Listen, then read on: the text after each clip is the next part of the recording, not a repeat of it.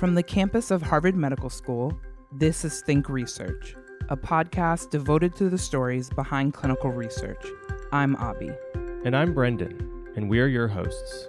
Think Research is brought to you by Harvard Catalyst, Harvard University's Clinical and Translational Science Center. And by NCATS, the National Center for Advancing Translational Sciences.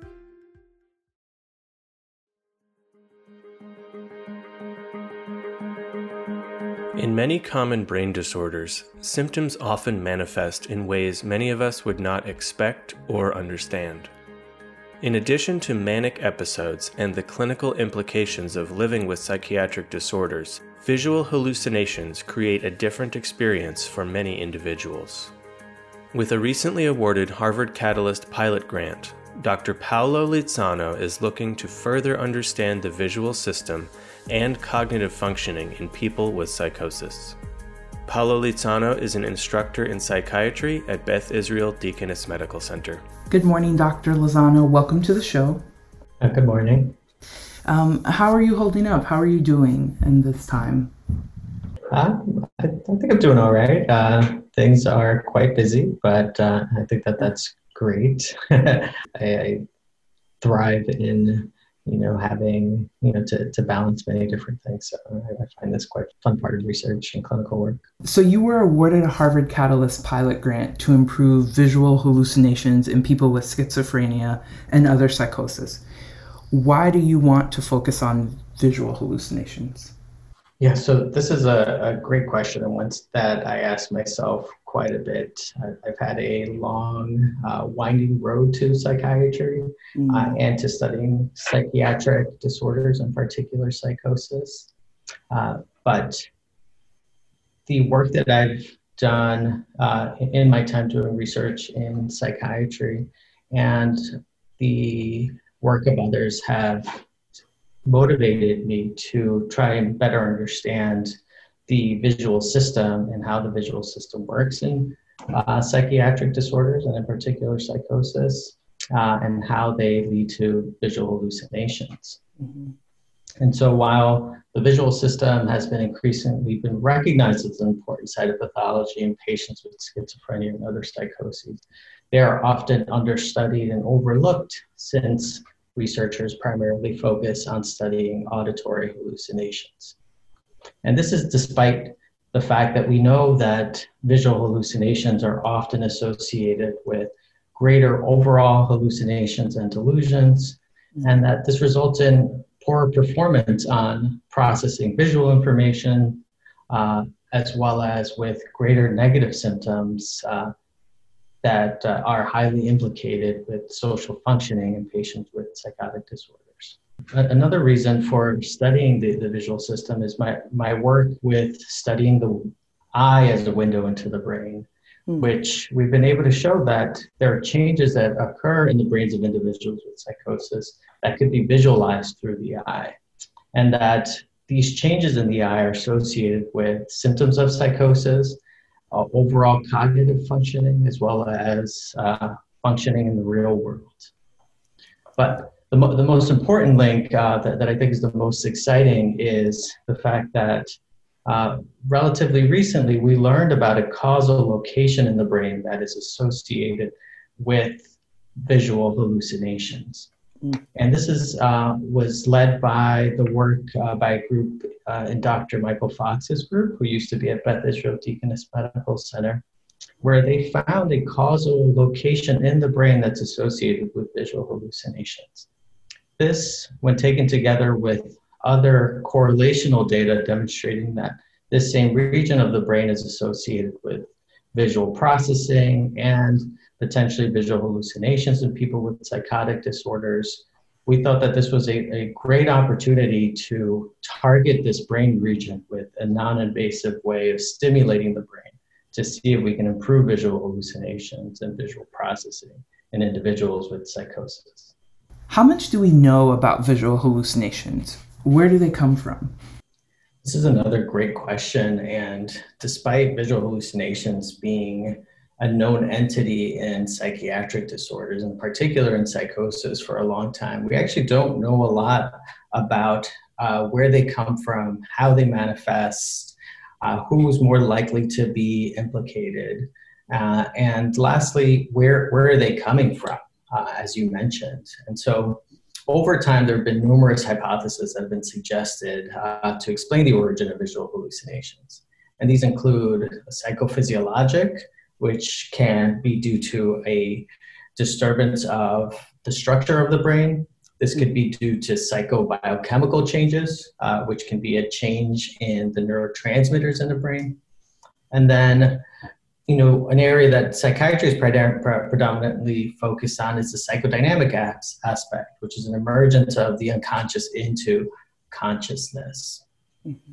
And so, you know, we've learned about visual hallucinations by the work done actually in other fields, and so in ophthalmology and in neurology. And so there are uh, disorders that are primarily affect the eye or primarily affect the brain and are thought to be organic causes of visual hallucinations. Mm-hmm. And so these have been well described and you know often our, our colleagues in neurology and ophthalmology can make a, a diagnosis uh, based off of the clinical presentation. However, this does not exist or has not existed in psychiatry. And this is an, an area that's often, uh, in, in, my opinion, under taught in psychiatry residency mm-hmm. training. And so, you know, part this is partly due to there isn't a lot of information out there, but also this is due to a, a lack of interest in learning about visual hallucinations, given that auditory hallucinations are uh, provided with much more attention. However, there was a study by uh, Gauntlett Gilbert in 2003 where you know he descriptively described you know visual hallucinations and how they occur in people with psychiatric disorders, so not just uh, psychotic disorders. Mm-hmm. And he was able to describe uh, in, in, quite a bit of detail, and I, and I can sort of name a few of those things, but he noted that in individuals with psychiatric disorders, they often experience visual hallucinations as a supernatural occurrence. They were usually humanoid figures, and there was a wide range of visual forms. So, what this means is that individuals noted changes in color, in shape, in movement of objects uh, uh, in their vision. And what, what they also found is that you know these visual hallucinations often occur during times of stress when individuals are feeling lonely or when they were in an area of low visual sensory input, so dark places. So you can think of, you know, if you're if you're sitting in a place where you know it's dark, you're feeling lonely, and you're stressed, this could be an mm-hmm. area of, of high vulnerability.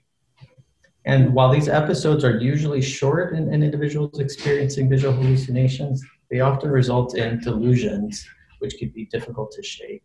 Um, and this this leaves people feeling overwhelmed and frightened uh, when they're experiencing these visual hallucinations. Wow. So in the study, you're using electrical stimulation to try to improve hallucinations. Can you talk about this treatment and how it's been used in the past? Uh, yes, this is a, an area that I'm quite excited about uh, because non invasive uh, brain stimulation, which is uh, the one proposed in this study, uh, can be used, you know, as the, the word describes, non-invasively, so minimal side effects, and can be targeted to a specific location in the brain. And so what we're able to do is take information from neuroscience about how the brain works and what brain regions are associated with visual hallucinations in this case, and we can design a targeted uh, treatment or targeted stimulation to a particular area. Mm.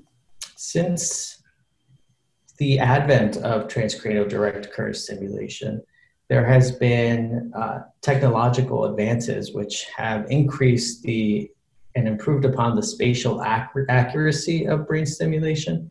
And so now we're able to, with greater focality, target a particular region.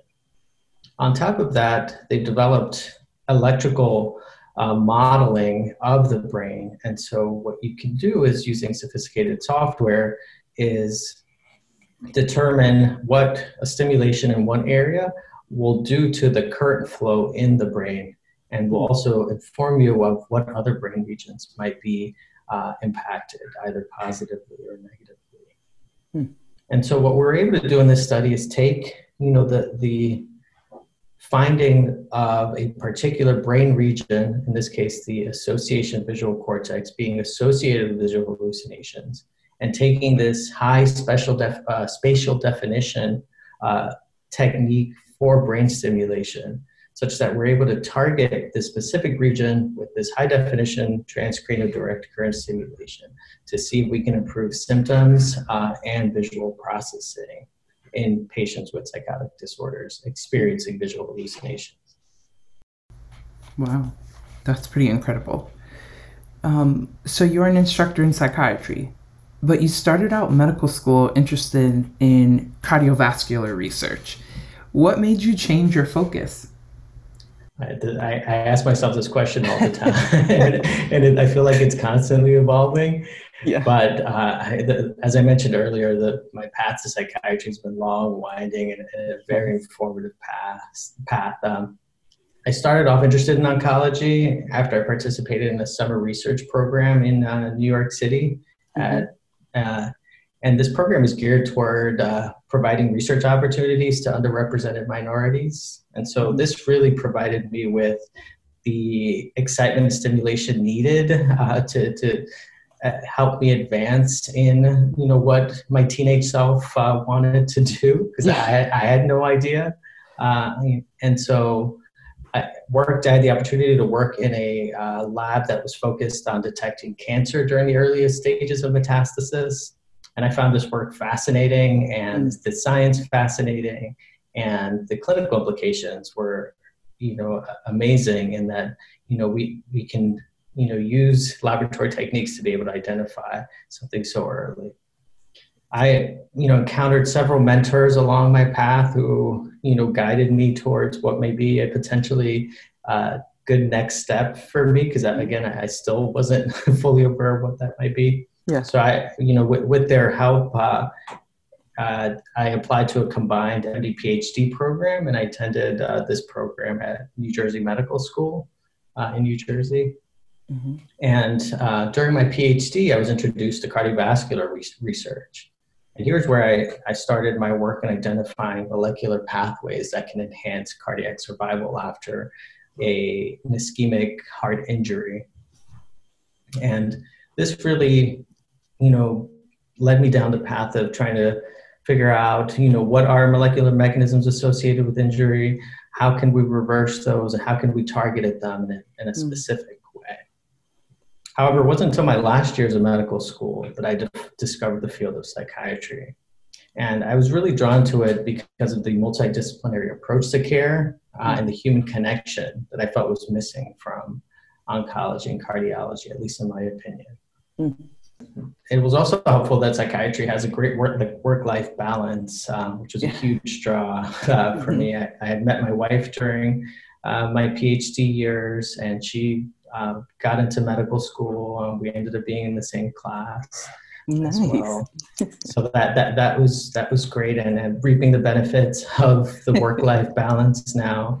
But but also, you know, at, at least at the time, looking at how far psychiatry has advanced from a, a translational neuroscience perspective compared to the experience that I had with oncology and cardiovascular research. It just you know, there was a lot left to be desired. And so I felt that, you know, w- with my past experience, I, I, could potentially positively contribute to um, this field uh, from, from a from a science or scientific perspective um, to, you know, and enhance how we understand, diagnose, prognosticate, and treat uh, psychiatric disorders, and in my case, particularly psychotic disorders.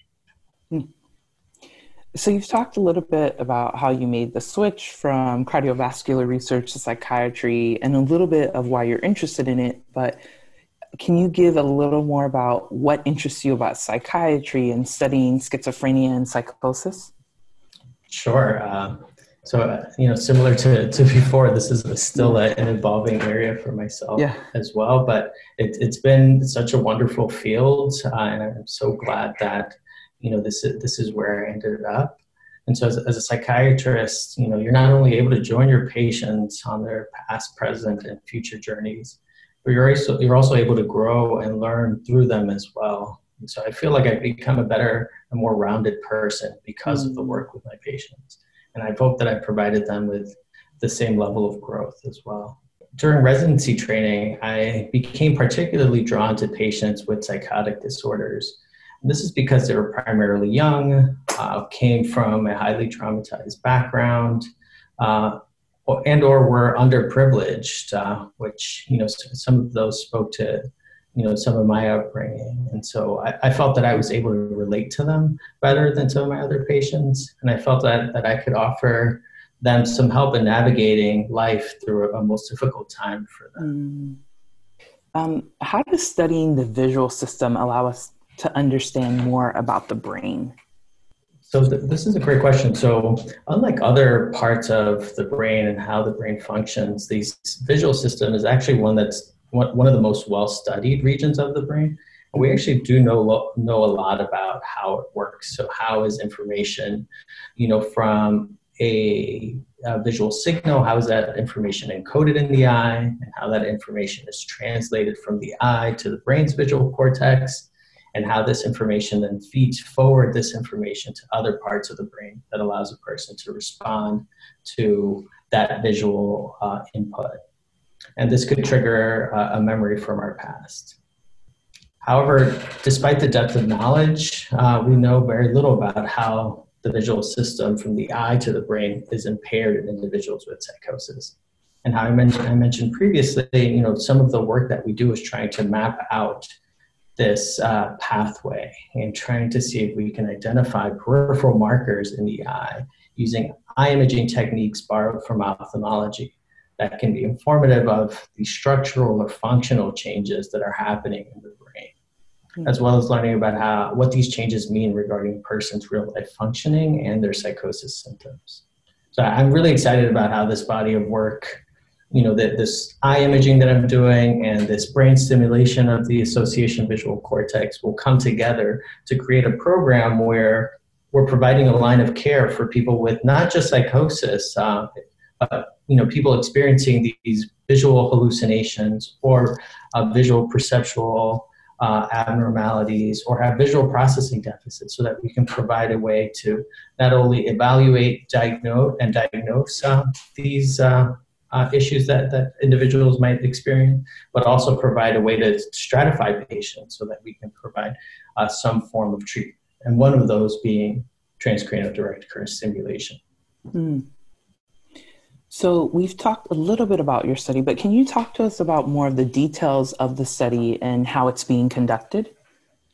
So, you know, we're, we're excited that Harvard Catalyst, uh, the Vision Scientist pilot study, provided us with the funding to, to carry out this pilot uh, study. And so, in a small number of people, so we're going to examine about uh, 10 participants with a history of visual hallucinations and who are also experiencing moderate symptoms of visual hallucinations. And mm-hmm. we will be targeting that brain location uh, that was identified uh, in the lesion network analysis and we're going to be targeting that bilaterally, so on each side of the association visual cortex, and we're going to be uh, determining whether at one week or one month they've had symptomatic improvement in regards to their visual hallucinations.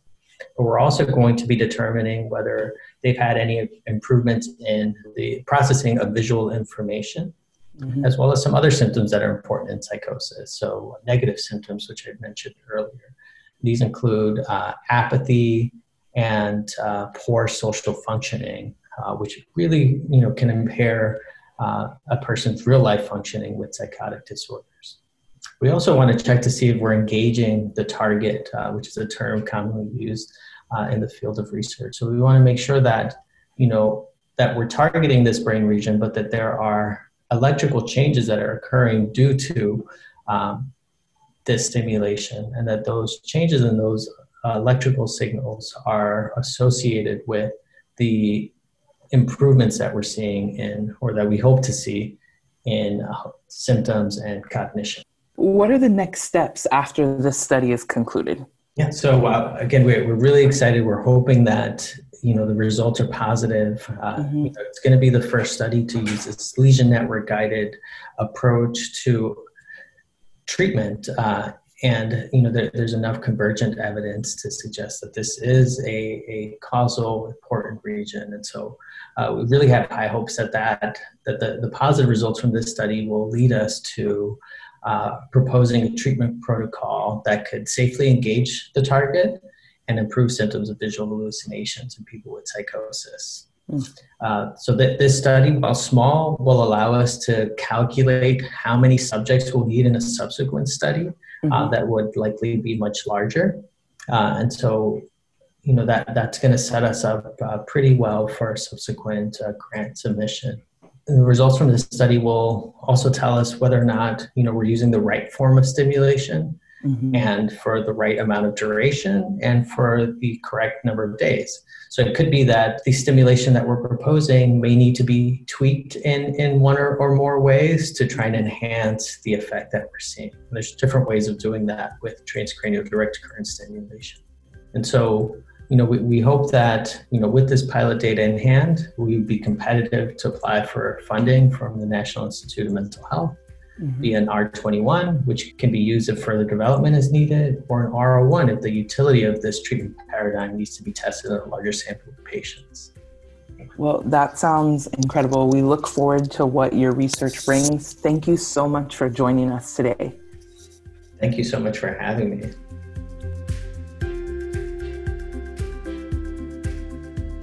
Thank you for listening.